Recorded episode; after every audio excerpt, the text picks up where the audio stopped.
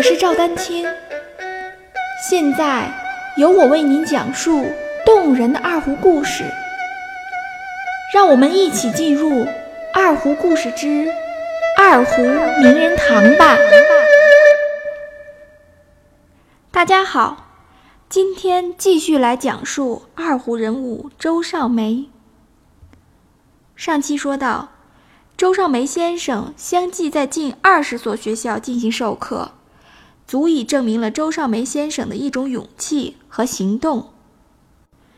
因为那是一个市民乐为叫花胡琴、卖唱琵琶的年代，为普及民族音乐，周少梅先生于一九三零年左右，在固山镇西的城隍庙内成立了香山丝竹乐社，又于一九三五年在镇江民众教育馆成立了国乐研究会。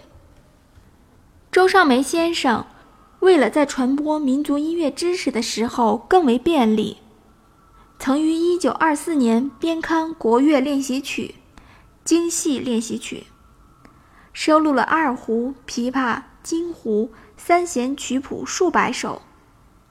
他又在上世纪二三十年代陆续编撰了三册国乐讲义，分别是《乐乐集》。编于一九二七年十二月。国乐谱，国乐谱全称为省立西中周少梅编国乐谱，编于一九二八年六月。以及戏曲谱，戏曲谱全称为省立长中周少梅编戏曲谱，编于一九三三年十一月。三册国乐讲义共印曲谱一百八十九首，其中戏曲谱共六十首，内有重复十三首；各种器乐曲一百二十九首，内有重复三十八首。合计实际刊印曲谱一百三十八首。这些曲谱为公扯谱和简谱并行编排。周少梅先生还改编创作了《故山清明曲》《划龙船曲》《苦中乐》等二胡、琵琶独奏曲。周少梅先生在传播民族音乐的同时，也在不断丰富自己的学识。他曾向当时的常州府中学校长童飞学习昆曲。向常熟汪旭初先生学习过琵琶曲十八拍，寿亭侯还经常向苏州、常州、无锡、江阴、常熟等地的民间艺人学习，掌握了中花六板等许多民间乐曲和单弦拉戏。周少梅先生作为一个二胡探索者，一直在不断学习着不同的民间艺术门类。这对于他日后在二胡探索方面所取得的成就起到了很重要的作用。正是由于周少梅先生学习了不同的艺术门类，才使他清醒地意识到，相对于其他乐器的多把位，二胡仅仅有一个把位是无法施展更多的艺术表现力，这会大大制约二胡表演艺术的发展。因此，周少梅先生在常熟周万兴二胡店周荣根。陶洪茂技师的支持下，将二胡的琴杆增长至九十厘米，同时加大了琴筒。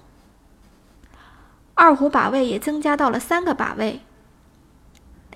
周少梅先生演奏的《虞舜熏风曲》中，就吸收了琵琶演奏中的五度、八度电衬音手法，并在下把位，也就是二胡传统把位的第三把位。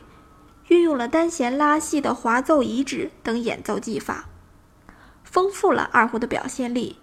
因此，周少梅先生在当时是以三把头胡琴而美誉江南。好了，下期节目我将介绍《虞舜熏风曲》的三个版本，以及继续讲述周少梅先生的故事。欢迎继续关注我的节目《二胡名人堂》。大家如果需要与我进行交流，也欢迎添加 QQ 号二二六三七八七三零八。昵称为光明行。更多精彩内容，欢迎关注微信公众号“赵丹青二胡艺术”。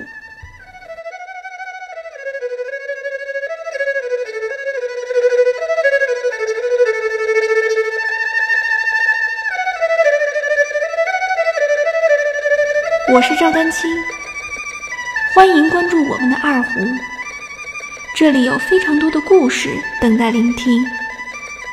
如果喜欢我的节目，就请多多订阅、多多转发、多多支持哦！感谢大家收听。